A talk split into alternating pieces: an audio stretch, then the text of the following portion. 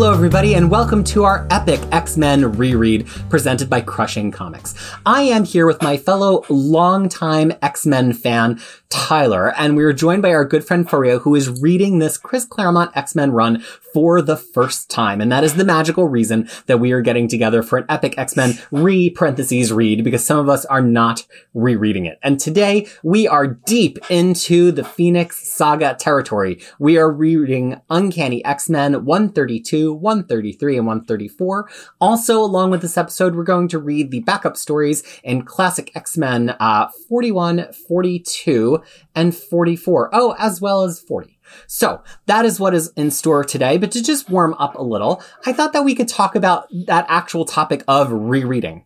Uh, mm. So we all know that Tyler and I reread a lot of X-Men, but what is mm-hmm. something else that you are either continuously rereading or you've recently undertaken a reread of, Tyler? Um, the only thing that I can think of that um, I've reread more than once, that means no three or four times, is um, Dragonlance Chronicles. So that is the very first fantasy novel series that I've read. So that has a very nostalgic um, feel to me. And also, I think the fact that um, the series has never been uh, adapted to uh, any other forms, you know, kept it really um, fresh for me whenever I re pick up the book and reread it again. So yeah, I mean, I think, I think I, I think yeah, Legends, I did not do it past the second time, but Chronicles, I think I did it like three or maybe four times. I can't remember. Nice. What about you, Faria?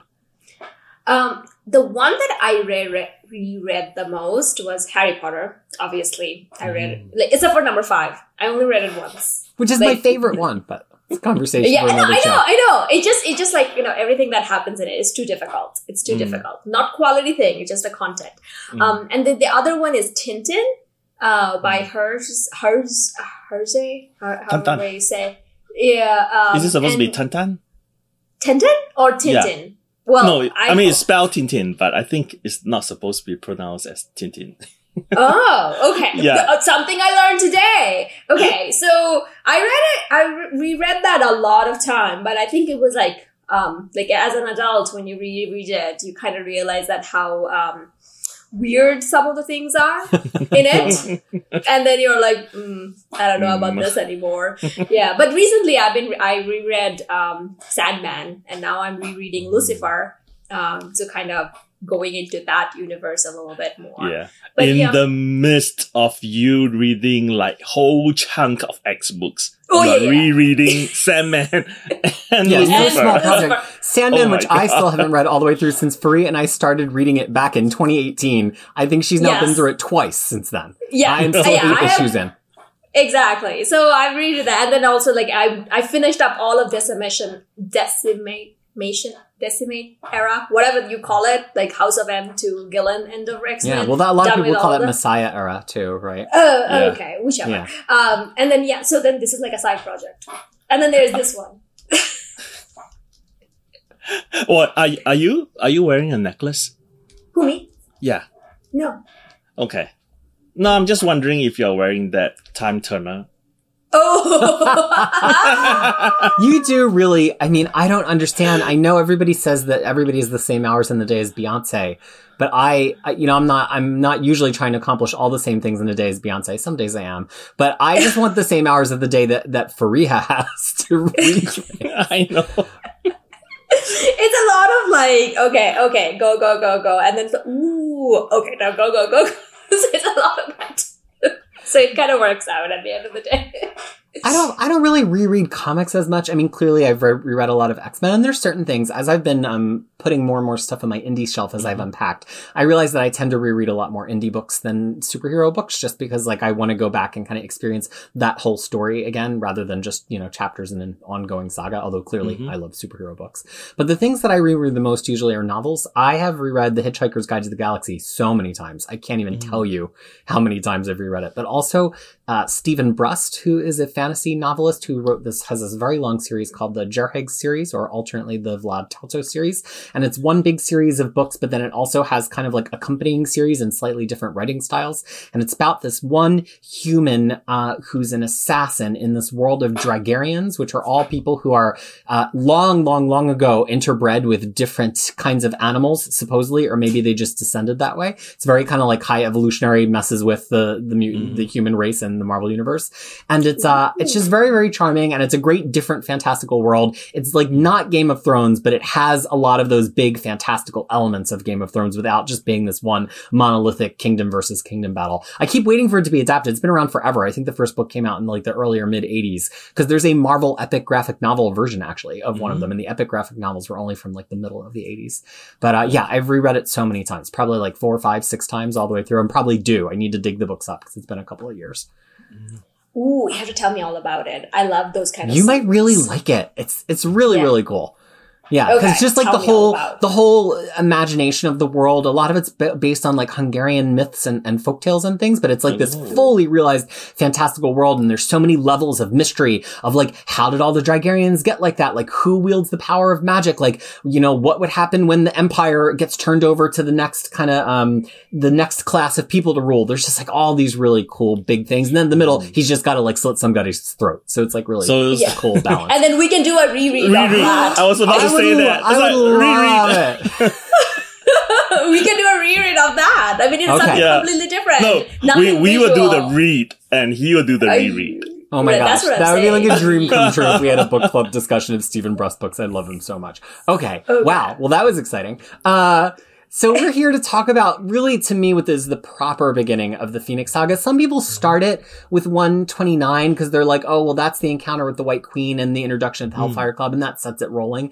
But I never really have felt like that's the Phoenix Saga. I mean, it's necessary to this arc of Jean, I suppose, but because they like get accosted by the Hellfire Club goons. But to me, this is it. They're, they're breaking into the Hellfire Club. But first, we have to start with Uncanny X-Men 132. Scott is really taking charge here. And as they escape that whole scene of battle from Chicago in 131, where they've freed Kitty and, and Dazzler's going on a separate way, um, Scott's like, let's go to Angels because we need to figure out how the Hellfire Club is getting all of this information about us because all the people have, you know, stuff to, never mind that White Queen is a psychic and probably could have just gleaned it from somebody. Scott's convinced there's a mole.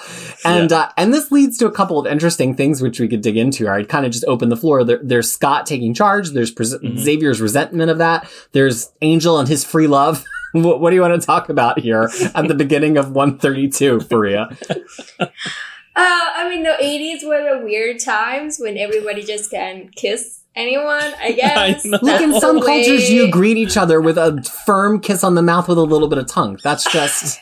I. that's just the way of things. So, so the thing is, like, I actually, so while at some point in my comic reading career, whether that's like, you know, early 2005 when I first read The Dark Knight Returns, uh, mm-hmm. my first superhero, and now I have read this issue at some point. Really? I, because, because I that weird kiss because I remember it's been seared into my memory that that happened. And I don't, to be honest though, because I was like, oh, did I read? I went through my Goodreads where I keep the list and everything. It's not there. So I feel like I just read bunch of it and I'm like, oh, this is boring. And I let it go. I didn't read it. But the thing is that one thing of the, the whole kiss, it just I don't I know. know. I don't know. What is it? Like, it's, why? Why is it even It's, it's not even a greeting type of kiss, right? Is he's no. holding her chin, yeah. tilting her head,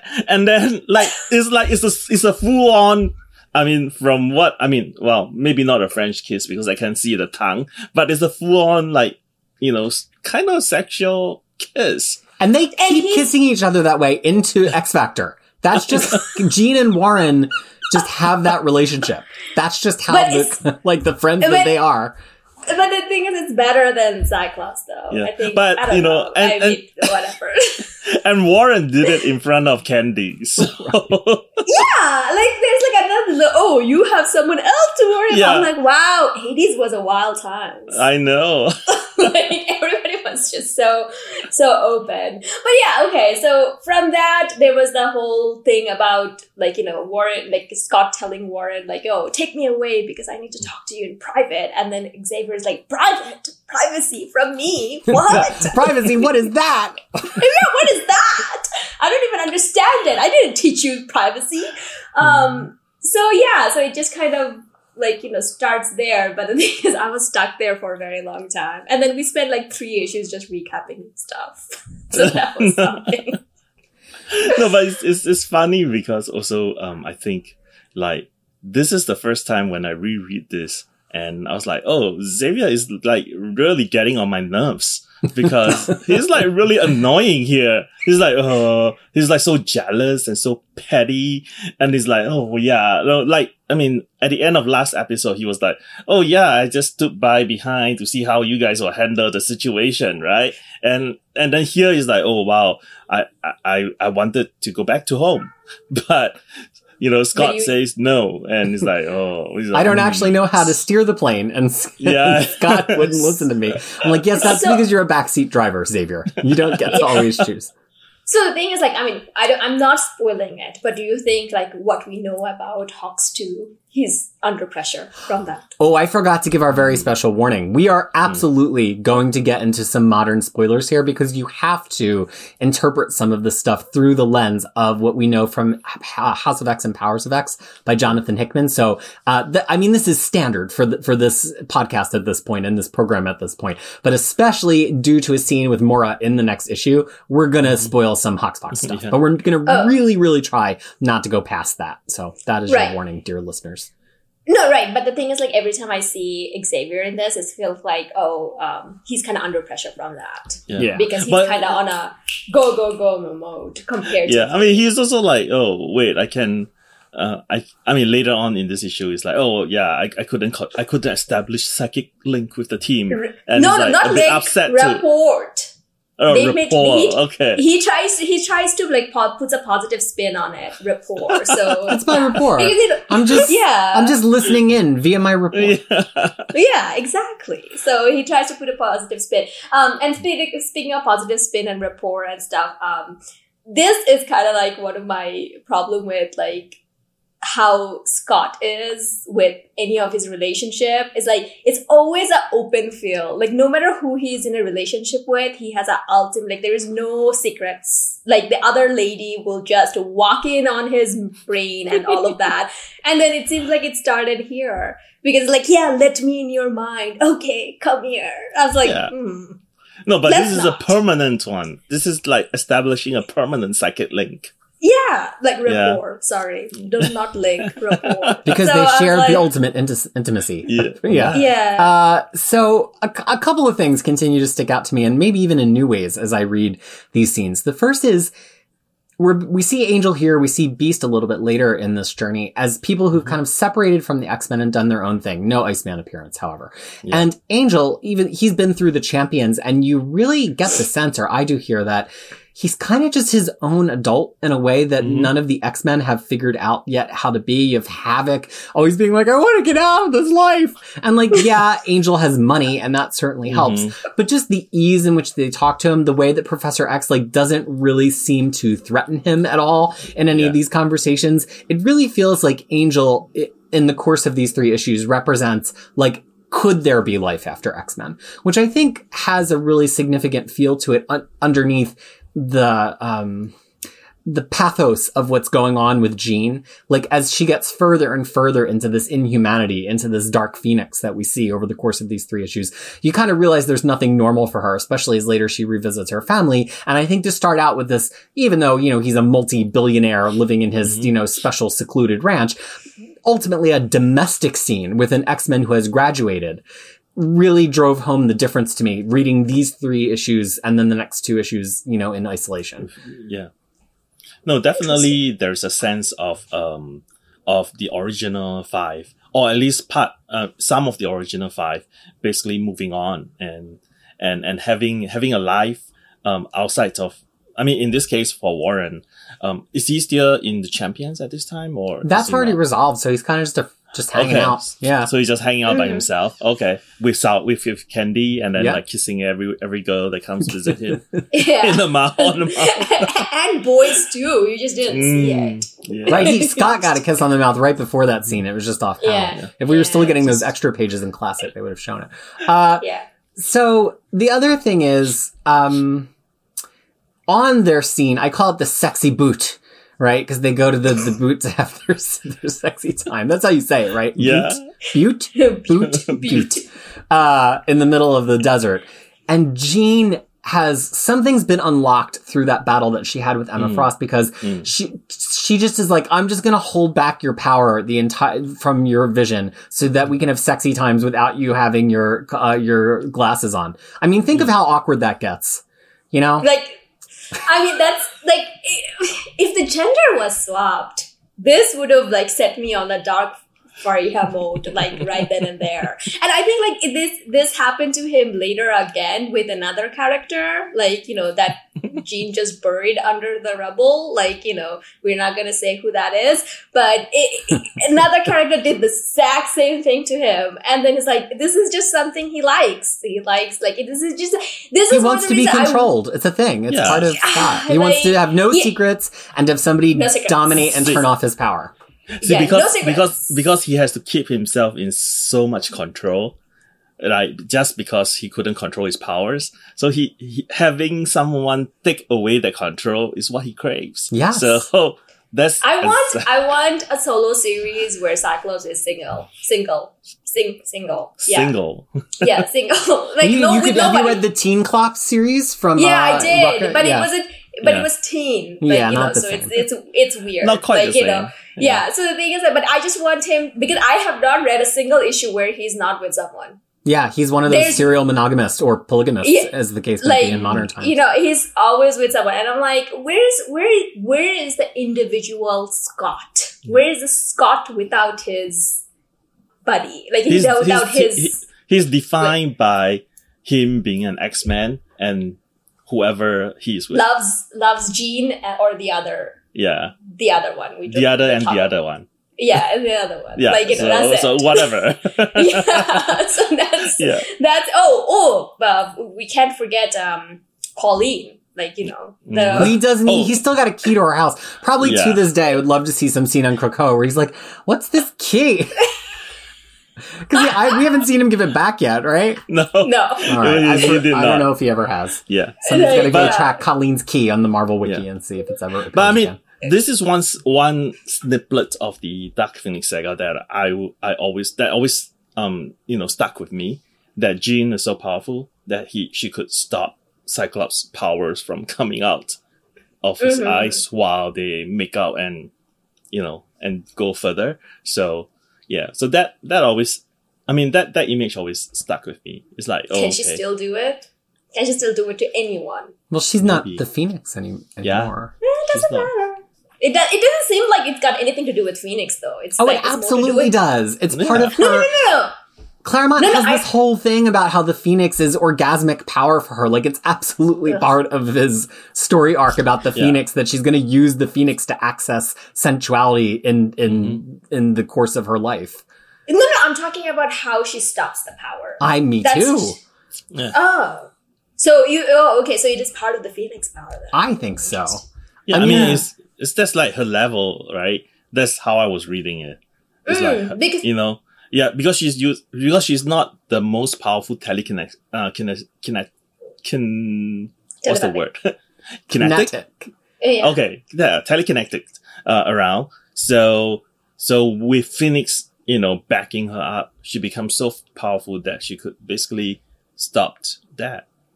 Oh, I took it as more like the Phoenix gave her the idea. She could always do it. Like Phoenix just gave her like the permission. Like, Mm. go girl, let loose. But in but with the retcon, this is actually Phoenix doing it. So Ugh. yeah, so it- it's like it becomes really uh. But okay, Ugh. let's not go there. Anyway, Yeah. Okay. so moving on. yeah, moving on. The the fight scene. Scott's first time with a cosmic entity. Okay, so we go from that very tender scene to uh, something really interesting, I think, in the run so far, and it extends through the next two issues, which is this is the X Men going on a mission of their own choosing. Like they mm-hmm. are like, hey, let's go see what's going on in the Hellfire Club. They kind of went on a mission of their own choosing to find Kitty and Dazzler, but it wasn't like a fighting mission. This yeah. is this is like the first X Force moment proactive. of like we're yeah. we're breaking in which yeah. I think is really significant. I don't know if it's ever hit me before because I don't know that I've read with this like much intent before. But when they're infiltrating the Hellfire Club and they have this like master plan, although really, how much of what what are they doing exactly? All six of them are breaking into the Hellfire Club to what, Faria?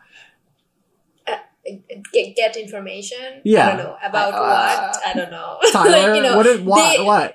They, they I, learned. I have no idea. I mean, they learned. Just they learned the word hellfire, and then Angel was like, "Oh yeah, I used to be in Hellfire way yeah. before. I we didn't like it. I'm still Maybe. I'm still in Hellfire Club. I'm still in club. yeah. We're still paying dues. Like I think. It. Let's yeah. check the financial statements. Yeah, but but we didn't like it because it was too risque.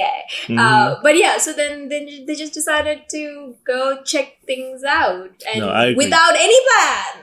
Like you know, know, there wasn't there was no plan. And also shout out um, um, Professor X. Now Xavier is going to be like, "Told you so."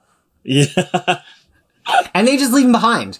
They're, yeah. just like, I have this plan. Yeah. We don't yeah. need you. And they yeah. just leave him. They get on the Blackbird and he just stays behind. I know. Yeah. so it, it kind of, it kind of always kind of, because of these kind of things, I always wonder when people say that, oh, Xavier's dream and the current status quo. I'm like, what Xavier's dream? They hated him from get go. Like, what are you talking about?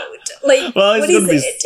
I mean, it's like a movie concept. Yeah, movie it, no, but it will come back. It will come back a little bit later okay. on. Yeah, but yeah, but they don't care for him that much mm-hmm. from the get go. I mean, that's true. I mean, you know, I mean, um, um, deviating. I mean, switching the topic a little bit. I mean, I it always amazes me when um, Byrne draws machineries, even if it's like a sewer machineries. I always thought like, I mean, the amount of details that he put in, whether they make sense or not, he just like, he's just basically, yeah, I'm just going to keep, you know, doodling and drawing lines and panels and things like that.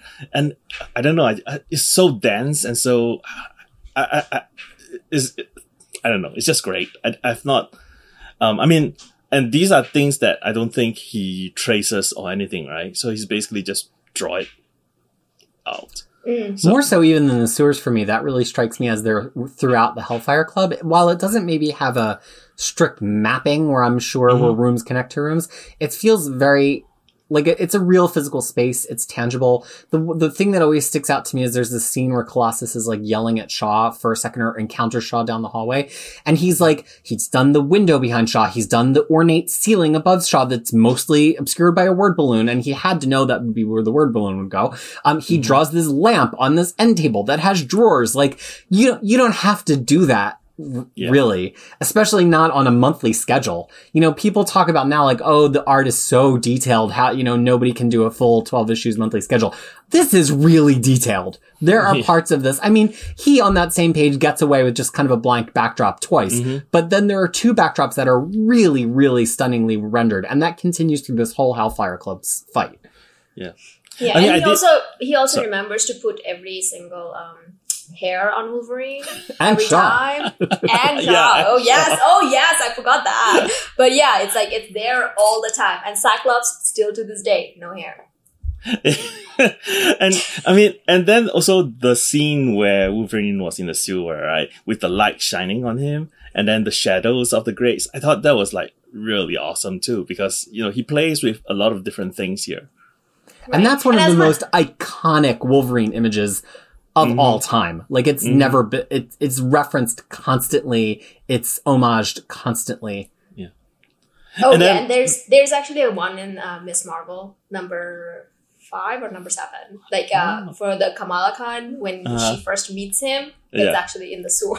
and it's, it's, it's yeah. like that. It's, it's very much like, you know, where uh, he's walking and, uh, yeah. uh Nightcrawler is on the top. It's him walking and Kamala's behind us, like, are we in the right place? This this yeah.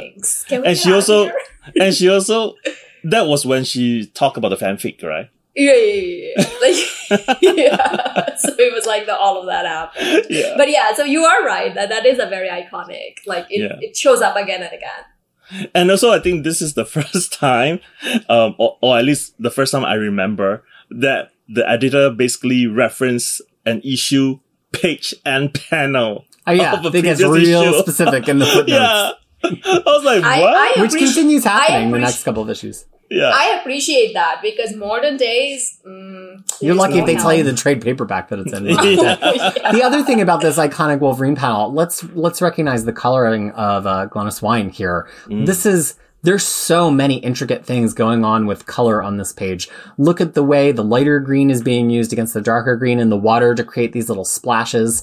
Look at the way that, um, that yellow of his costume, it's, it's actually a green. Like if you used a, gro- a dropper tool to pull mm-hmm. it off of the costume and examine it in Photoshop or whatever, but it's reading to us as yellow because she is so masterfully put together the shadow work here that we understand that it's supposed to be yellow instead of what it actually is on the page, which is lime. It's lime green. So it's yeah. just like like really, really smart. This is why I get so frustrated in the modern day with people who are always playing with light sources and everything making like, you know, realistic and shiny. Here's somebody who's paying attention to a light source, but it's not a bunch of reflections. It's understanding what happens to color. And, and she doesn't have the benefit of all the lowlights and highlights and everything that everybody does mm-hmm. in modern colors. And it's, it's iconic, not only because Byrne penciled it so masterfully, but because the coloring of it is extraordinary. Agreed. No, definitely actually, agree. Yeah, I even noticed like coloring and all that stuff this time. Uh, but you know, honest, I I said it before though. I really hate it when it's like a store, like it is New York. Yeah, like the New water. oh God. Oh, and then he just just walks out of it and st- like you know that's why he stinks all the time. He doesn't. Well, he has healing powers, so he's he like, heal, he can't heal his sm- his mouth. Yeah, yeah. but he's like, oh, I don't care if, if, you know if I if I ate some shit with like parasites or whatever. It's like, uh. No, it's not even about eating, but it's just like so skin deep that it's I, like it just grows back with that smell. The one other thing I think is worth mentioning from this issue before we go on to the next two, which is really just like an, a protracted fight for the next 2 mm-hmm. issues, is I, now that I've read more X-Men and gone back and gone forward in X-Men, I think the three Hellfire Club guys here are pretty formidable. None of them have like ray beam shooty kind of powers. They're very physical combatants. And previously that kind of combatant has not really threatened the team all that much. Like the fight against Juggernaut it's not scary. It's just that they can't figure out what to do about him.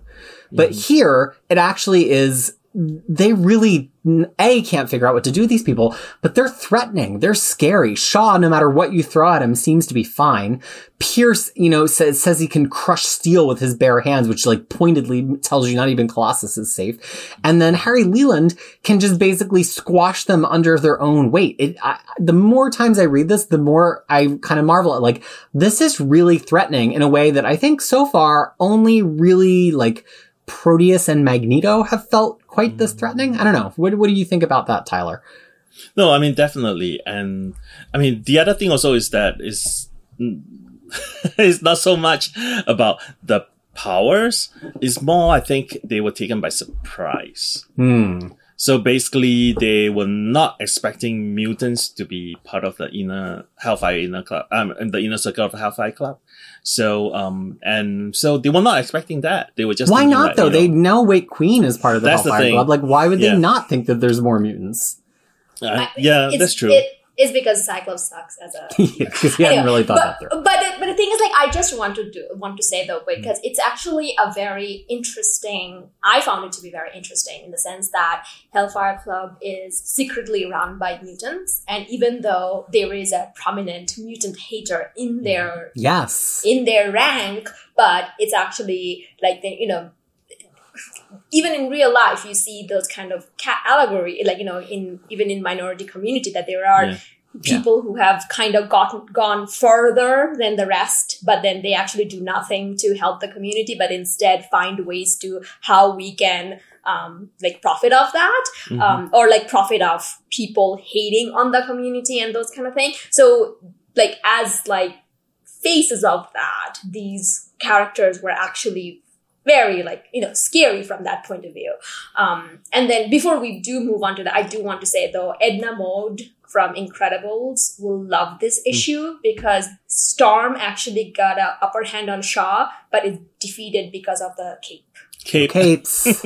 no capes. like like, no yeah. capes. Like you know, it was actually like she got a hang of it. She actually got him. Like you Yeah. know, hit him in the face, and then he got a hold of her cape, and that was her downfall. Yeah. No capes. Like you know, No I was I was laughing at that. I was like, no capes. But As we move on to 133 and 134, I w- it's a lot of fighting, which we're going to talk about. But I want to mm-hmm. take this moment to have our whole kind of Hox, Hoxpox retrospective moment. So if you didn't want to hear the spoilers, here they are. Uh, because in 134, we, or 133, I'm sorry, you get a cutaway scene to Muir Island where Moira, still tolerating Banshee as if he is a pet, is continuing to have Oh, no. observations about, um, about Phoenix's power levels at the same way that Xavier is so resentful of Scott as a leader, but, and specifically the thing he says is the mistakes it has caused, which, you know, you, clearly we haven't had this new reading until 2019. At the time, it's just the mistakes of like getting the X-Men into trouble. But now reading that Xavier scene on the heels of reading that Moira scene and knowing that Jonathan Hickman has read all of this and, and, and made his new story snap around it, it really feels like Xavier's like Scott is forcing this Phoenix thing to happen too soon. And Moira is like, this is the thing that we could have used. Her powers are beyond anything that we've, that we've researched, but it's not like, it's not time yet.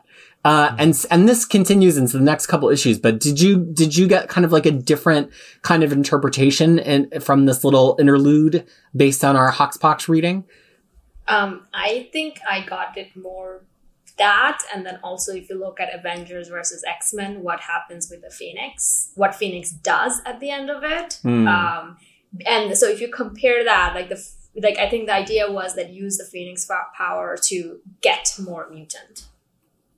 That was the Mm. ultimate target. So I think Yeah. that's why, like, it was like, oh, it's too soon. I don't know why, but apparently it is. So, so yeah, like I mean, I was kind of mostly thinking about that point of view, but then yeah, but there's, there's so many other things that goes like that was just bad in this Yeah. that I, I was just like annoyed mostly than anything. What, Oh, what about you. Tyler? Um, I mean, definitely some of the scenes um do read a little bit um kind of like uh oh there's there is this um ulterior motive you know be, behind the conversation be, between Moira and and Xavier. So um yeah, I mean for me it largely points to um how you know maybe they're thinking of because the Phoenix is the life giver um, you know, she she gets reborn over and over again. So maybe they're thinking of using the Phoenix Force in part of the resurrection protocol. Mm. which I think they've had the idea of by this point if you look at the journals and, and PoX 6. But yeah. Yeah. the thing that really occurs to me is, again, Hickman has done such a great job of writing into what's already on the page that it's really easy to imagine that, um, that there's other things that they're kind of not mentioning to each other here, especially because we know they've encountered the Phoenix, or I mean, Moira has encountered the Phoenix in the first life that she spent with Xavier, life four, but as part of the Phoenix five. So we don't know if the Jean Phoenix thing ever happened quite as it happened here. Who knows? Maybe it happened and she lived. Maybe it never happened at all. We really Yeah. have no way of knowing until we get a Moira series. So that just really stuck out to me, and we'll talk about that again when we get to 135. So now And we have. wait, wait, wait. Oh, Before that, um, also in the spoilers region, uh, the, the, the um, there is one dialogue from Shaw talking about um, um, mutants becoming commonplace, and if his associates and him can isolate the genetic code that created us, and then custom built through genetic engineering mutants at will, that sounds exactly like chimeras. So I was thinking, I was thinking about that. I was thinking, oh wait, did Shaw first thought about chimeras or did Sinister? So, well, it certainly adds some context to Shaw being part of the Quiet Council. mhm. and Right. wasn't there a retcon somewhere that inserted Sinister into the Hellfire Club, the inner circle of the Hellfire Club somewhere? He, And No. in he Shaw's history, Yeah, He- but I think in the it's in Hell, the Hellfire Club, the like the flashbacky Hellfire Club miniseries. I don't know if it's the contemporary Hellfire Mm. Club. he, I'd have to check seems my guide. li- he seems sleazy enough that to be in Hellfire Club at least once in his life, just to have fun, just to just to figure out. Just like Warren, he just went in there. It's like, oh, what is this about? It's like I don't like it. And he might have then- just been there for the parties, honestly. Yeah. Uh, well, no, hold on. Well, there is the relationship with him and Shaw that uh, X Men Legacy that we saw. That you know him, Shaw, uh, Xavier, and then there was another uh, person that he experimented with. So, True. See, So- you are an expert now.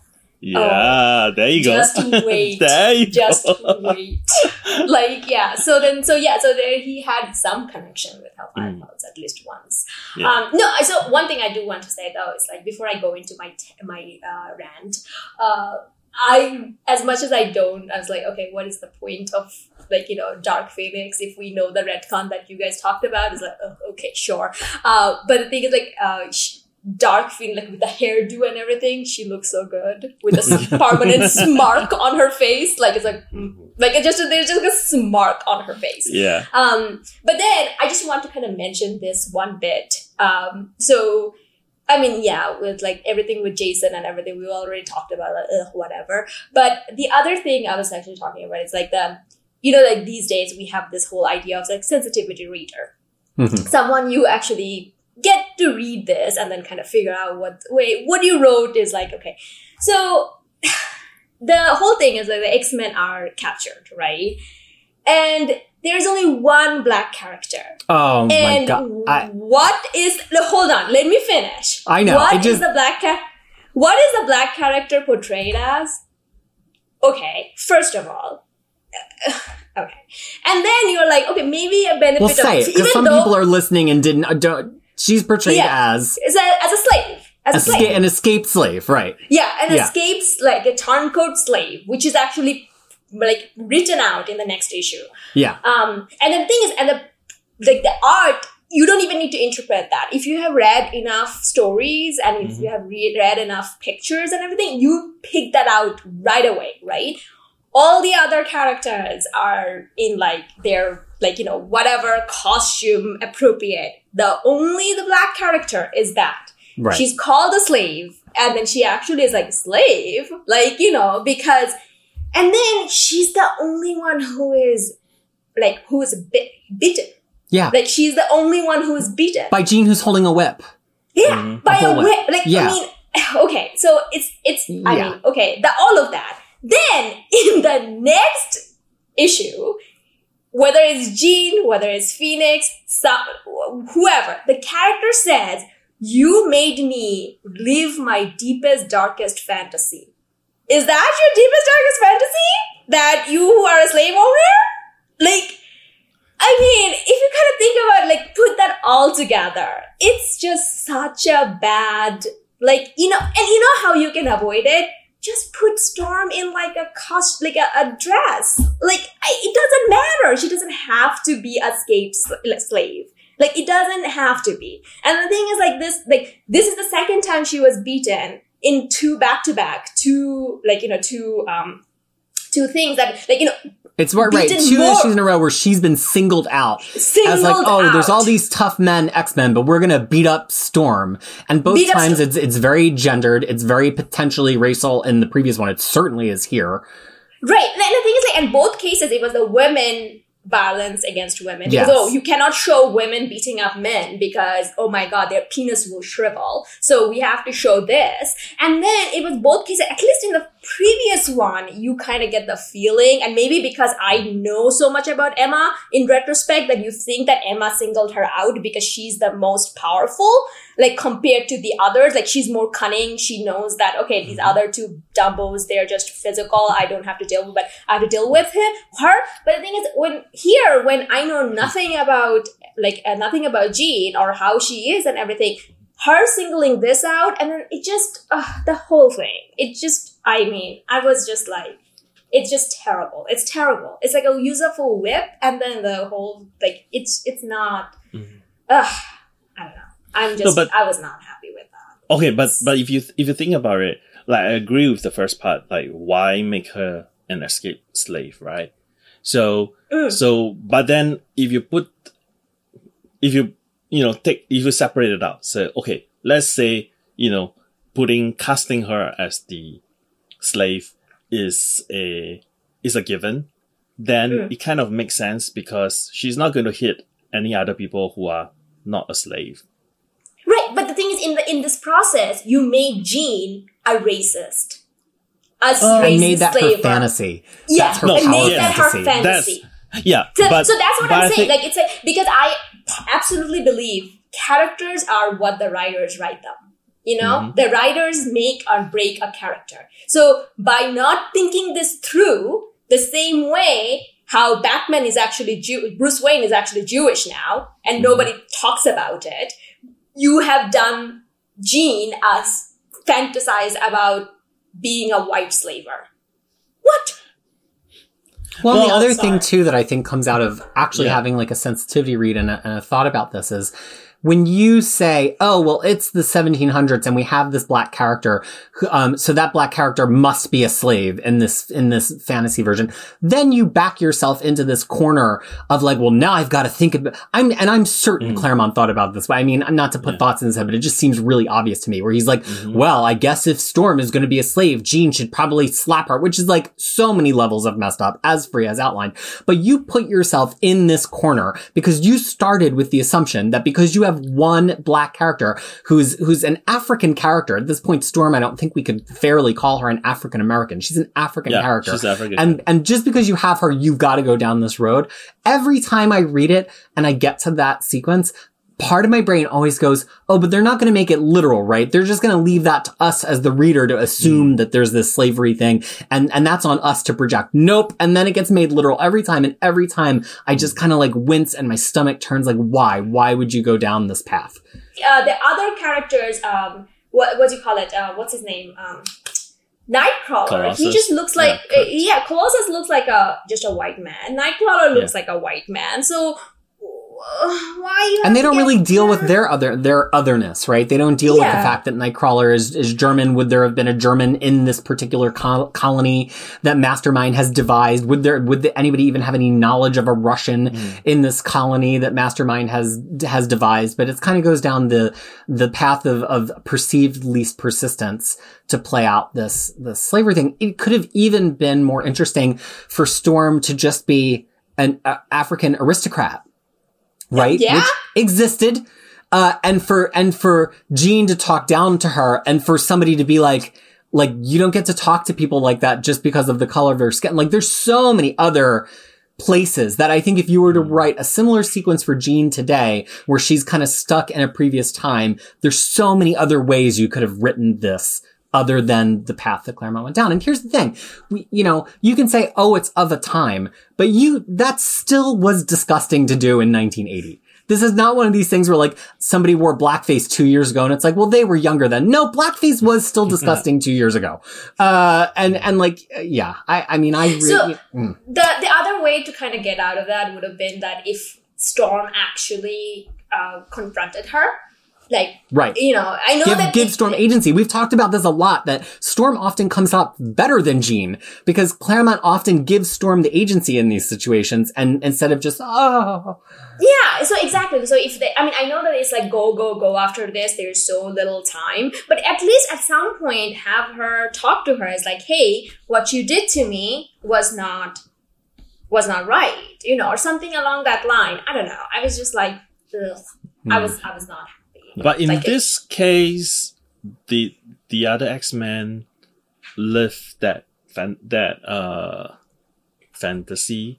Were they transported back? well, they're all I on can't the remember. scene. They were all on Yeah. the scene, and but they don't actually see it though, right? Yeah, Right, They they're like, why that's, is that's this my question. Is that me why like she? Yeah.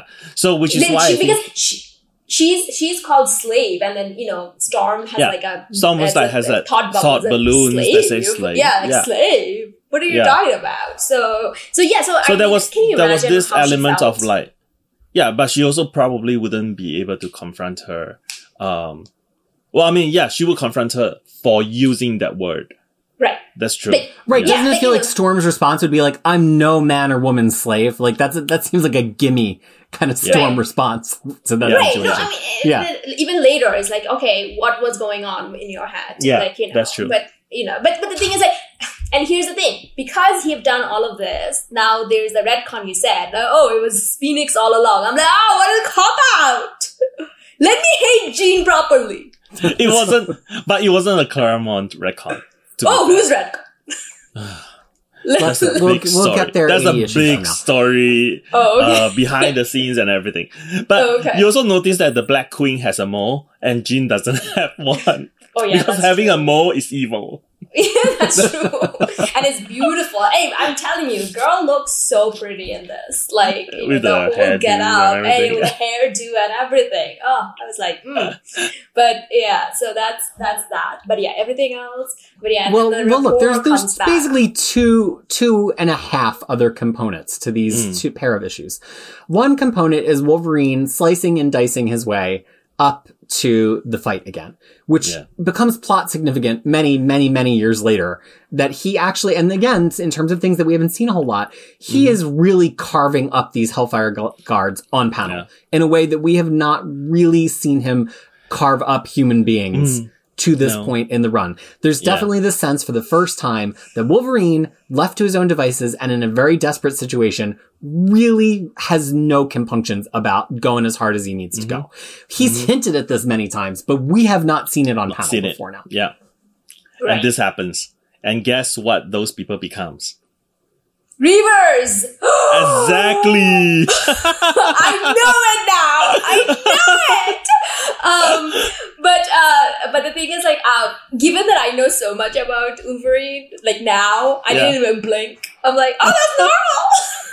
I didn't even Normal. think that. I didn't even think that all this stuff he hasn't necessarily did it. But the thing is, I actually went ahead and read 137. There's like one panel of Wolverine in 137. I'm like, oh, this is so perfect. like, you know, we'll talk about it later. But the thing is, like, um, I, I, yeah, I didn't even blink my eyes at this. I was like, ah, these people, like, yeah. But now that you say they they become reavers, I'm like, oh, so perfect. and also, I think the other thing is like Senator Kelly is name drop here. Yeah, that's my Yes. my half a thing. We get another scene with him upcoming, but Right. Shaw.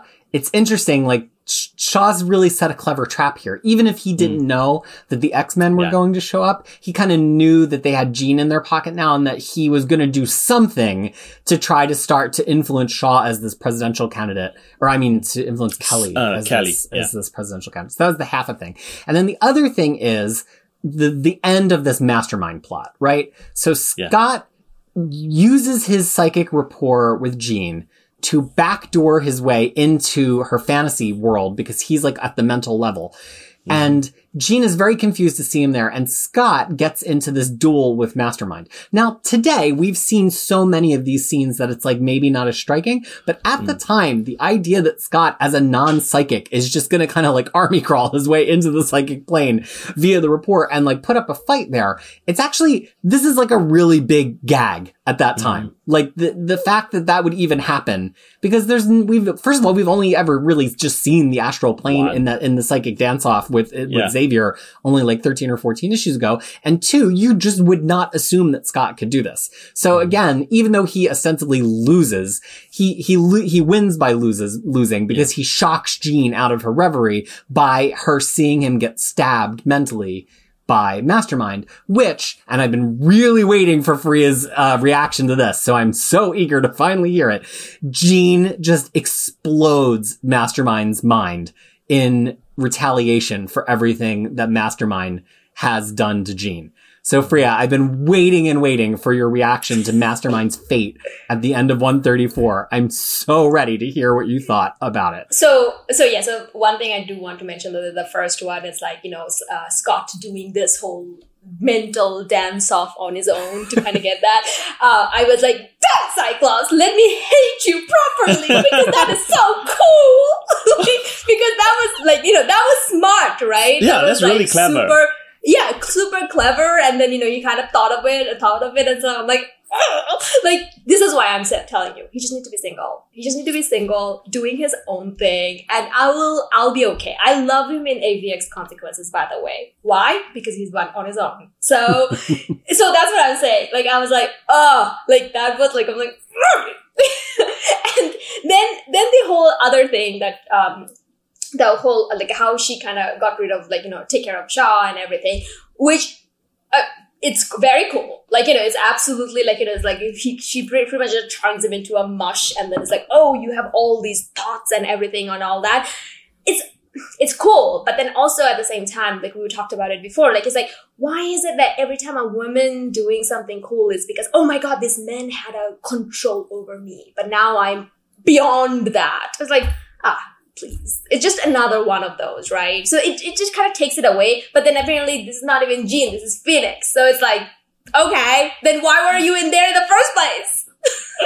so, so I don't know. I don't know. I have mixed feelings. I have yeah, like a lot of conflicted mixed feelings. I mean, I think for all intents and purposes, this, um, the reaction, we can say that it is a Jean reaction. Hmm, because, okay. because it's, it's Phoenix, you know, copying her, her as a person. So right. even though, you know, it's not Jean physically and, you know, in, in that sense, but, um, in, in, I mean, let's just say that her thoughts and her actions and her reaction to things stems from Jean. Okay. No, I, well, I thought that that was that I was like you know I'm like yeah, let's do this. Well, there's locking up in like this. I don't know what he what she did to him. She's just she, a well, mush. So I have I have a few things to say in response to that. So first of all, an argument can be made that this is the moment that Jean turns into Dark Phoenix. It's not necessarily mm-hmm. all of Mastermind's manipulations of him, of her. For all of that, she was still herself. You mm-hmm. could make the argument that it's in this moment of pure revenge against him, which is not characteristic for Jean, no matter how warranted it certainly is towards Mastermind.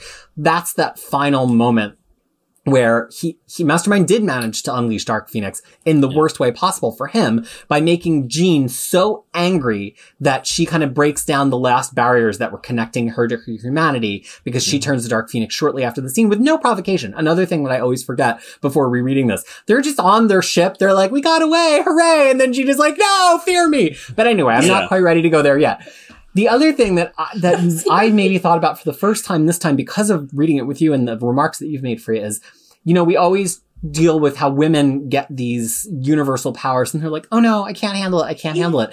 But here's Claremont kind of reversing that for a second, where Jean says to Mastermind, oh, you want the power of the universe? You want what's going on in my head? You think you can handle that? You want that unbridled power? Here, uh, here it is. And he just turns into a gibbering mess. Like it really does kind of feel like Claremont saying, look, I've put a lot of impediments in Jean's pa- and path. And I get that it seems that she's like falling prey to this power a lot. But look what happens to this other male hero who gets one second of a glimpse in Jean's head. He can't even, his body can't even tolerate it. So it, I've wish- never seen that before. But now I kind of am like, oh, is that what Claremont's trying to do with this fate for Mastermind?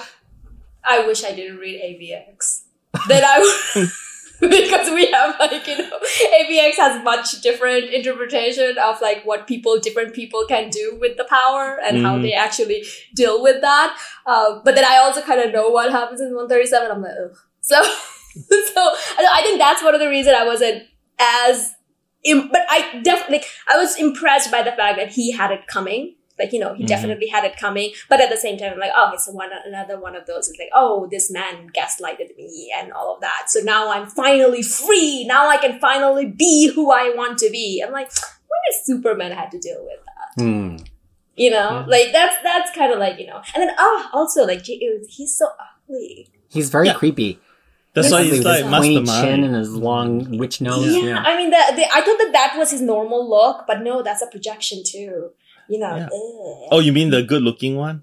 Yeah, I thought the that. Good looking, I, yeah, Jason is is is a projection. Yeah, I didn't yeah. know that. I thought that that was his normal look. Wait, I thought know? I thought I pointed out the shadow twice to you.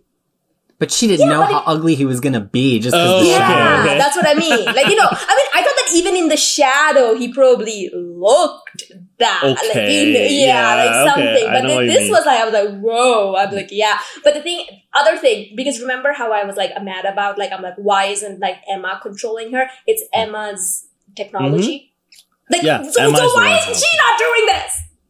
Be- why is she not doing this? She she doesn't have the the mastermind reality power oh please apparently she and as if like emma that emma frost that we know can't like well at that point make, at that make point that time. work uh, yeah. I was like, oh, it's her technology. I'm like, there's another, no, th- another, another example. Men taking women's, uh, you know, accomplishment and using it to their thing. Mm-mm. Oh, and then oh, this mm. is when she learned that Emma did it. Like, ooh. She's right. It was Emma, Emma, all along, mm. the whole yeah. time. Still, yeah. Emma She's messing with Jean. for you. Yeah. So the other thing that I kind of want to point out, I mean, it's not the, it's, it's not really the main, main thing here is that like, this is, this is the first time Wolverine, uh, um, says, you know, to Cyclops when they are running away from the fight that you are the boss. he's not complaining anymore. He's, he's not going down the route of like, oh, yeah, you made me, you made me run away from a fight. But then, oh. you know, he's just like, oh, I, I, I hate running, leaving a fight half, half finished, but you are the boss. So well, because that, he doesn't, he just doesn't want them to see all the dead bodies. All the, big, all, all yeah, because they don't know what they don't know won't hurt them. Yeah, so it's yeah. like, yeah, um, let's run away from here. right. And I just like, created a bunch of reavers. and also in my mind, like, this is the first time Cyclops and, and Wolverine, you know, had that moment because they met in the dark and then Wolverine like a, um, light a, like some like the match. Is like oh. watch where well, you have, put think, your hands. Yeah the only other thing I really take away from this, again, I, I, this 134 is the first issue that I had of this in the original floppies that I got mm. at a comic convention probably when I was 10 years old. I had wow. 134, 135, 136, 137. So I didn't know all wow. the stuff that happened before, but 134 does a pretty good job of recapping it. So I kind of, I kind of, I've read this so many times. Mm. And the other thing that really strikes me now that I get to read 132, 133 with it is this to me is a good comic book fight reversal, right? They fight Shaw the first time. Shaw just takes them apart because they can't figure out how to get around his powers. And they fight him a second time and they work together and it actually is clever, right? Cyclops shoots a hole through the floor. Shaw falls through the floor. He's like, well, that can't stop me. But then Nightcrawler's like, I can keep you off balance without ever really impacting you because yeah. that's a circus thing. Like I do all these things without hurting anybody. Yeah. So Nightcrawler basically just does a circus routine on Shaw. It's really clever because Shaw never stops being scary. The whole time I'm reading it, I'm like, what if he gets his leg? Whatever. And then Storm's like, I don't need to hit you with lightning. I can just make you really cold. And to me, I'm like, this is, this finally is starting to feel like we're not getting the same fights over and over again. It's finally mm-hmm. feeling like they learned something. And it finally feels like there's a give and take. Like I still want the enemy to be scary. It's no fun if the X-Men just like roll right through the bad guy every single time. And this Why to not? me was an example of like, okay, here's somebody who I'm interested to see them fight again because it's going to be different every time no matter what happens. They're very evenly matched. And this is also like the issue where, you know, you, when you see uh, a revolver in a drawer in scene two comes into play in the very last scene because Wolverine was in the sewer and he's like, oh, let me slash the wire first. And then oh, now yeah, it comes yeah. into play. So like two issues ago, and then it comes into play. It, I mean, you know, it gets uh, a little bit of a payoff here where everything just goes dark. Hmm. Well, that's, I think, a great moment to stop our discussion of these three issues and pivot into the classic X-Men issues that we read alongside here. Mm-hmm. Now, these uh, we're reading two that uh, we're reading one that actually fits just before this, which is a Nightcrawler story in Classic 40. And then we're reading three that absolutely don't. And the reason we are is because Classic 41 and 42 partially contain the reprints of some of these issues. And it's a Scott Summers at the orphanage being influenced by Mr. Sinister story, which if we had been doing a whole reading of Classic X-Men, we would have read it even before um, issue yeah. one of the original 1963 X-Men. Similarly, we have Rogue kind of being led more deeply into Mystique's world, which probably is happening a little bit before this since we're about to mm-hmm. meet Rogue in just about 10-ish issues. But, um, yeah. again, we're just going to make these fit here because this is a good point to read them. So first, we have Classic 40. It's a story by Tom Orzechowski, who's the letterer. Uh, and it's an odd story of Nightcrawler's belief that a young girl with a disability on the streets of New York City may be a powerful mutant. What do you think about this New York street scene, Tyler? Um, I mean, well, it's, it's New York City. No one cares if someone jumps over a turnstile in a subway station. it happens all the time. I've even I seen people waiting, do. I was I've waiting for you to say that. I've even seen people do that half turnstile thing. So what happened is that when you when you pull halfway, it will snap back into the ring. So people will pull half halfway the turnstile, step over into that gap, push back, and they go through. So this happens all the time. So no surprise. And Kurt was like, "Oh, didn't why didn't anyone stop her or something like that?" No, I know that. but it's also a, a, story of the time, right? Because they were, because it mentions like people getting salary on a Friday with cash, like that kinds of, you know, dated it a little bit. Yeah, it's a different. 1980 was a different world. Yeah. Yeah. Um, I thought it was an okay issue, but um, at the same time, um, it, there was this this one woman that was telling something. I, I wasn't quite sure. who She's that like flashing back to her mom. Yeah. Right. It just was You a know, lot. It was a lot Yeah. of that cut back and forth flashback for a, a brief issue. Right. And then the thing is, like, I wasn't quite sure also, like, um, if she was a mutant or not. I wish she was, and she was brought back. I wish this was, like, someone that we now know and love, but it, it kind of necessarily wasn't the case. So it was just Yeah. one of them, like, oh, okay, you know, especially if you read it based on, like, you know, when they went to find Dazzler and Kitty, and then the fact that this is kind of like a part of the same initiative, it kind of reads really well. Um, but then, you know, it just on its own, it's like, uh, okay, sure. Yeah. All right, Mhm. I'm gonna steer us to classic. I, I agree. I don't really have a lot to say. I mean, it's a fine issue. I, I enjoy that Nightcrawler really is committed to wanting to just befriend this person. Like other mm-hmm. people are kind of like, let's go find the mutant. You're a mutant. But Nightcrawler actually like wants to learn about her and try to tell her that there's this better or different life. And it's interesting because I definitely think Orzakowski is trying to parallel Nightcrawler's kind of decision that he's just going to look like himself in public now with somebody who has a disability and like do something with that. I, I don't know that it really gets there, but, but it, it's interesting. It's always nice to get a Nightcrawler story. The one thing I wasn't sure though is like those other friends that she had, whether they're actually part of her mutation or not. Oh. At at one point, I kind of thought that they were part of her mutation. Hmm. See, that's what we need in the modern day. We, we need a Hoxbox companion series. It could be a digital first series where they just sequentially go through every like minor background character mutant and give and give us like Oh, one this page. Just where- have an anthology. yeah. Get one page of like how, what do they think about, and just go sequentially through every mutant that's ever debuted on panel. Okay, we're gonna skip the the the um, Cyclops stories and do them last. So we're gonna talk about Classic Forty Four by Ann Nocenti, our. Not our favorite always. Uh, Rogue shares an impulsive kiss with someone that leads her afterwards to recommit herself to Mystique's world, leading directly into that Marvel fanfare story that we read a few episodes Yeah. ago, where she goes on a mission with Mystique. Mhm. Uh, thoughts on this, Faria?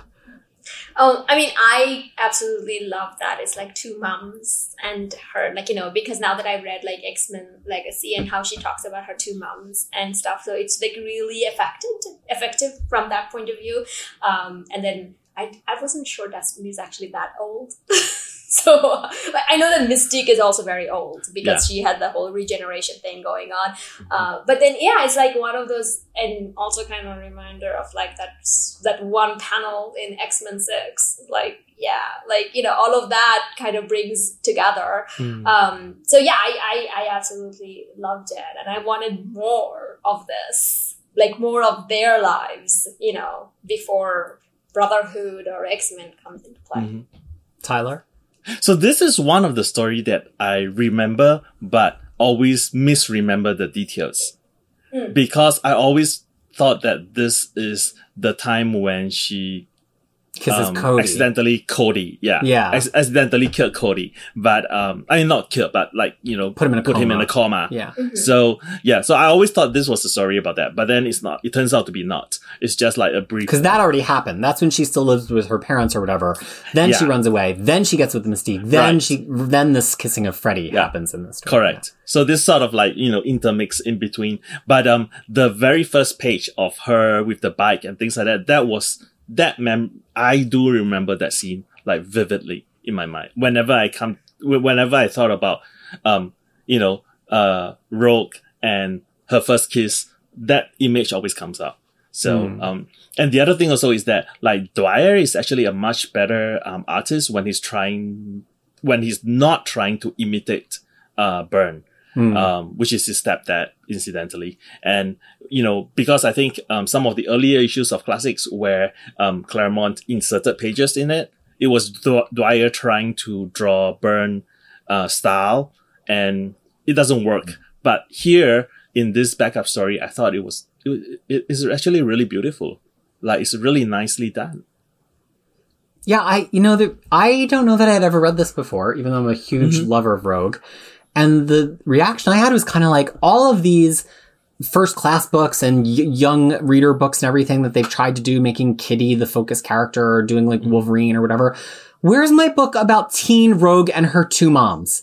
Like this is a book that absolutely could run every month you could do it now. You could do it in the present day. There's so much to explore in terms of mm-hmm. Mystique's journey from just what did, how did they, Mystique and Destiny get together? How yeah. did Mystique go from kind of just like petty criminal who kind of was using her power to kind of turn, um, to turn little schemes on people to get into positions of power to just living this semi-domestic life, but also plotting to put together this brotherhood of mutants. Like there's so mm-hmm. much. And then Rogue, you know, just this whole, you could do this whole book of almost Riverdale style of like Rogue's life. Like Rogue's in school with her long gloves on. Rogue has to go to gym class, but she doesn't want to get, go to the showers. You know, like there's just so much. And I got to the end of this and I'm like, for all the weirdness that Nocenti has mined in her other stories, in this mm-hmm. moment, I'm like, here's what, where Nocenti like really gets it. And I, I wish I would read this book today. The another thing is like the one panel where uh, Destiny is cooking and you know Mystique is like, "Hey, Ravi you know yeah. that was like such a perfect like you know because you see that in family dynamic in like straight parents so often but here they are they're two parents and they're mm-hmm. trying to parent the child and it just it's it's perfect and the thing is like you know you no matter what the relationship Rogue has with her mom, she always talks about her two moms, like yeah. you know. And then this is kind of like all comes there. But yeah, so I mean, I I've been kind of championing Rogue Mystique Destiny series as well. Like, you know, because we see a lot of stories about gay couple, but we don't see gay couple with their with their children. So mm-hmm. bring that in, like, you know, a family, like, you know, and all of that. So starts here. This can be like issue the first like material from classic 44. And it definitely, I mean, to tell a brief personal story, it reminds me growing up, on either side of my house, both of our neighbors were gay couples. One, oh. a couple of women and a couple of men on the other side, neither of whom were out. It was never spoken of. I never saw either of them kiss. I ne- it was never said that they were married, but like in retrospect, and I've talked to my family about this since then, they were both gay couples. And this story makes me think of that. Like I, I, for one of them, we were really good family friends of theirs and I would like go to their house sometimes and every so often like eat dinner or whatever. And I can just see the scene, you know, of this couple together. And like they never held hands. They never kissed in front of me, nothing like that. But clearly they were together. And that's kind of, this is to me the positive side maybe of something that's so obviously mm-hmm. queer coded because at the time in the 80s, I can relate to this. I was surrounded by by queer couples who weren't out, but you still believe they had the same loving relationship. Like, why did I think these two men lived together and shared a kitchen and, and had pet names for each other? I don't know. I just assumed that it was fine that they did. And yeah. later when I found out that they were a couple, I was like, oh, well, that makes total sense. And so to me, that's how I read this issue. It's not a good thing that they couldn't be out and we couldn't just say that they were together on panel. Mm-hmm. But I think it actually really resonates with me because that was my experience with closeted people around me, or even if they weren't closeted full time in their lives, right? They were, they were closeted to me as their neighbor, um, mm-hmm. in my life. Uh, Black Tom and Juggernaut will want to have something with you, like you know. And then wasn't there also another because I very like you know um vividly remember there was one panel where Mystique tells Destiny you were screaming in your sleep, like yeah, and then that was later on in Uncanny X Men. Yeah. Yeah, there was yeah. like there was like one scene where where she yeah. says that. I, I don't know how yeah. I know that, and, and like it was like I think I wrote it as like oh characters who were queer all the time and then mm-hmm. that was that panel is used it's like yeah. when two ladies just sleep to like you don't do that in a house when you have separate it, room you don't it was that. also it was also so like you know randomly i mean not casually dropped because um I think Destiny was just walking down the staircase and basically just saying, "Oh, yeah, you was you were not sleeping very well last night or something like that." And yeah. I was like, and then like you know, and that's it. Not that then it wasn't mentioned again or whatever, and right. then it's like, oh, hmm. yeah. Now we can talk about people tinkling with their sausage finger. How far we have come. yeah. But wait, or, let's go back to that two-parter that I oh, think Peter man. has a lot to say. The Queen's about. Gambit starring Cyclops. Uh, so it's classic X-Men 40 and 41. It's the only two part, true two-parter of all of yeah. these classic X-Men issues. And it's, um, it's really interesting. Tyler, why don't you, I, I know you like these stories. Why don't you set us up here? well, I mean, basically this is, um, this is the story which, um, in some ways, I think was Claremont trying to, um, write the origin stories of Sinister, but um, well, um, it was later on being retconned. But the, the the thing is also is that he's he's filling in a lot of gaps um in terms of like how um Scott grew up in the orphanage, how he felt abandoned, how he closed in on himself, and then I could actually like you know not really um use that very last page of this two parter because I think it diminishes the whole the impact of the whole thing. But you know, um, the last page what being what that Xavier like Xavier finds and, him at and, his and, worst moment. Yeah. yeah. So I mean, it diminishes the whole the whole um the the, the situation that Sinister put him through, right? Because every single step of the way where um Scott almost achieved happiness, it was being taken away. So, and I, I mean, I find it really, well, in, on one hand, it's really creepy, but the other hand, is like, you know, it's really sad because, you know, Cyclops could have turned out to be something very different. Hmm. And, you know, it could be, you know, Fariha might be like, oh yeah, I love Sky Cyclops. Just think of how different it yeah. could have been. Yeah. oh, it could have been. um, Priya, what did you think of Tiny Tyke Psych in this? What did you think of his yeah. story at the orphanage? like I mean, yeah, like uh, the, a lot of time he was talking about how he's damaged goods, and that's why nobody wants him. I'm like, oh, like let me, like let me hate you properly. like you know, but then at the same time, like there's other mutants who are also abandoned and they turn out fine, so you can do it too. But uh, but the Nate was uh, uh, sinister, right?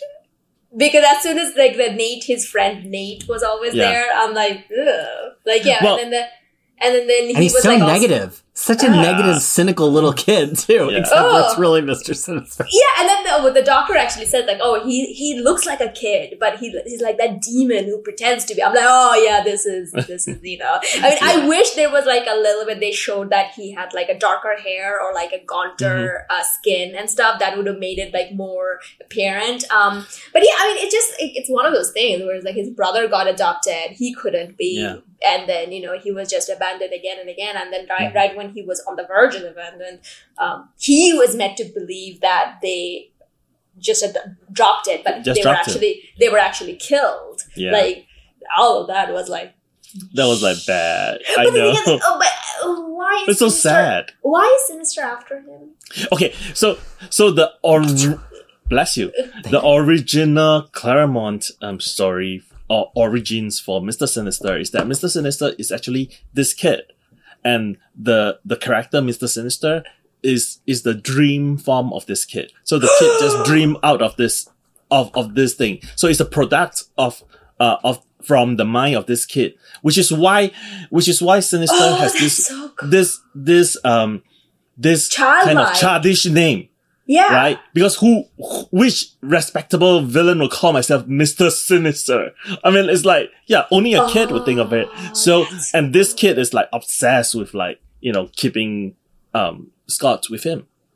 So, so that was the origin, uh, original origins from, from Claremont, which of course later on got retcon, retcon, retcon, retcon, and uh, yeah, because the thing is, like, I mean, you know, in recent, um, in Gillen's uh, X Men, uh, um, Sinister says that, oh, you are the prince, mutant prince, that, you know, that you, you want to be the mutant prince, and that's why you kind of always find the right mate for you or whatever. I'm like, uh-huh. what is his obsession with him? And he stole his, he stole his, you know, stuff and then created cable and all that. I'm like, yeah, what is it? I know. It's just, why? But yeah, yeah but, you know, to be honest, if this was actually the true thing, that would have made so much more sense. Like this kid grew up to be him. Right, because it's a little incongruous because Sinister, now we know, had at this point been around for decades. Like he had yeah. so much power, so many resources, and he's basically just like spending years gaslighting this, this yeah. preteen kid to what to what end, right? But first of all, you have to think at the time, this was like a really thrilling. You're like, what? All of this misfortune that has Scott has hinted in again and again about being in an orphanage. Sinister was the engineer of all of that. Like it was even if you didn't have that whole Sinister is the mm-hmm. the shadow self of a kid kind of um aspect of it. It was like really really gripping. But the other thing is it, Claremont just writes a really, it's a really good story. It's like Scott at the orphanage showing Scott trying to be empathetic, but the other kids are also mean to him. And like mm-hmm. Scott can't find a way out. It kind of, it does a lot with Scott's trauma. He can't really remember anything about his parents, even though he was old enough to have some memories about them. I think it also, um, goes to if you have the read, world burns, the world burns all the time. Yeah, or like um, Jay uh, Edidin's Cyclops one shot as part of these Marvel snapshots that Kurt Busiek mm. has been cultivating over the last year. Of course, Jay is one of the hosts of Explain the X Men. You know, and Jay has a very specific take on Cyclops that he's you know possibly neurodivergent, uh, and that's a part of his story as well. And mm. I mm-hmm. think that that really comes through for me here, having read it after having read Jay's issue of that Cyclops snapshot. It um it just really, really makes him into a much wholer character that makes it easier to understand him, I think, in the present day. And also, so then you have to kind of like fan canon Sinister's whole jam. Like, why does, why can't Sinister just let it go? Or why can't Sinister just abduct him or just take him and clone him or whatever? Yeah. And the thing that I've decided is that Sinister really wants to see his powers develop. And he doesn't really, mm. Sinister's like too vain and has too many other things going to just like actually babysit this kid for however many years. So he's like, we're just going to keep him where I could keep an eye on him and where he's having the worst life ever so that once his power develops, I can kind of swoop in and be like, Oh, I see you're a mutant. And because he knows he's been following this Summers bloodline and Havoc for whatever, yeah. you know, reason is not as interesting to him. Although there is a flashback in mm. X Factor negative one where he's also kind of looking into Havoc's life. Mm. And I think that, you know, you get this, the reason that last page is the way it is, is because Sinister's probably about to spring it on Scott. He's killed these potential adoptive parents. He's gotten rid of the doctor. Anybody who could possibly intercede and get in the way of him, like bringing this child up for his own, almost in this very like sleeping beauty kind of way, right? And then at the moment that Sinister almost has it in the bag, Xavier shows up and Sinister has no recourse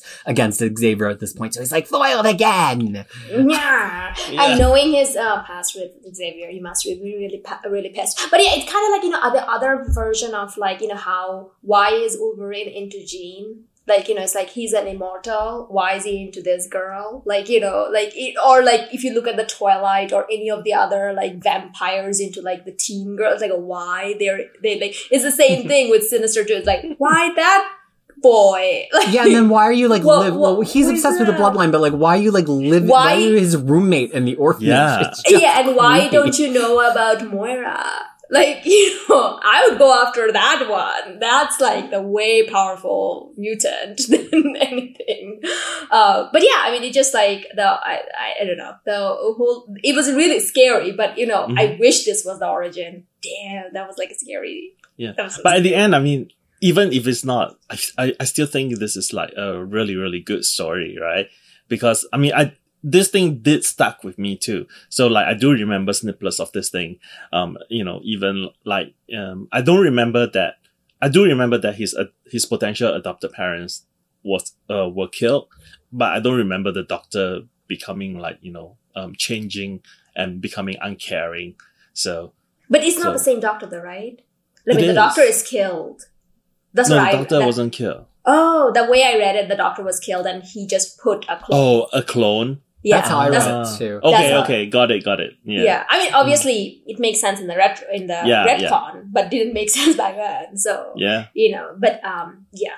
Well, these are so, highly recommended. I would say that these two, actually three of these, I think both mm. the the Cyclops two parter in forty one and forty two, and the Rogue story in forty four are some of the like can't miss classic X Men mm-hmm. backups, along yeah. with that um the whole 36. Uh, thir- 36. Which one was thirty six? The Moira one. Right, more than 36 yeah. and then 7 which is I think the um the Hellfire Club one where they're like mm-hmm. seeing what they're going through in the same night of the Emma. Sentinels because they're actually reprinting that one as part of this whole Hellfire gala in the current X books which oh, I think yeah. is pretty cool but no spoilers. Ah. Uh, so yeah, the, the, I'm really happy with this classic read. I've paged through so many of them. My guide is one of the only places on the internet that, that correctly uh, explains where they all fit. And even in my explanation, you know, I originally based it off of this um, X-Men um, official index to the Marvel Universe, which has yeah. X Men and all the X Men characters indexed all the way through. Let's see, where does it leave off? It leaves off right around where Freya just got to 509, 510. Well, she's past that now, but Damn. it has all it has all the classic issues indexed in it too. And at the mm. time, I just kind of took for um I just took the word of this and kind of put them where I thought that this was saying to put them. But now that I've read them through a few times, there's actually some degrees of difference where they really yeah. should be placed. The, you know, these things, as official as they may or may not be, they're ultimately fallible and your read could still be a better read. Just because mm-hmm. Marvel's put out one version of it doesn't mean it's always correct. So yeah. the point that I'm getting to in all this is like, I, these really did add a lot and I got a lot of additional stuff. And I do think a couple of them are essential. Some of them are trash but mm-hmm. some of them are really, really essential. Well, so some look, are really weird. Yeah, especially if Ann Nocenti is writing them. So, yeah. uh, so look, we only have two more classic issues left, and mm-hmm. we're going to tackle them next episode. So our next conversation is going to be about Uncanny X-Men 135 and 136. We're going to do 137 as its own episode. You'll find out why next uh, yeah. episode. And then next episode, we're ending our reads of classic X-Men with 37 and 38. Both of them are Dazzler stories, which probably happen sometime yeah. shortly before or shortly after her appearance in 129 through 131. So we're just going to read them here as if that's what Dazzler's doing during the Dark Phoenix saga. Uh, guys, I cannot wait. What? What are you doing here? You're not supposed to be on this reread. I, you know, you guys have been having such a good time doing these rereads. I'm like, I want to get on this. Where have I been? Where? Well, Harry, you haven't read any of this Claremont X Men, though, right? Ah, uh, that's a good point. I have not. I, you know, we we should read something else. That's my idea. Give me um, give me a little bit of time to think about this. I got something cooking. I think we're gonna like it. Okay. I don't like the sound okay. of this at all. Yeah, it's a little suspicious, I think, but we'll see yeah. what you come up with. Just wait, you guys. I think you'll be entertained. Mm. Okay. I'm sus. Uh, so that has been our Epic X-Men reread for this issue. And the reason that we get together and do this is why, Freya? X-Men is better when it's read together. That's right. And there's a lot of deeper themes that you can access when you have multiple voices around the table to talk about this stuff. So we hope we've brought up some themes maybe you haven't noticed before. And if you have some to share with us, we would love to hear them as well. So if you're watching this, please leave us a comment here on YouTube. If you're hearing this as a podcast, head over to Twitter and uh, send me an ad at Crushing Comics and I will share it with the gang. But until we see you next time for Uncanny X-Men 135 through 136, on behalf of myself, Tyler, and Freya, this has been another epic X-Men reread here on Crushing Comics. Bye.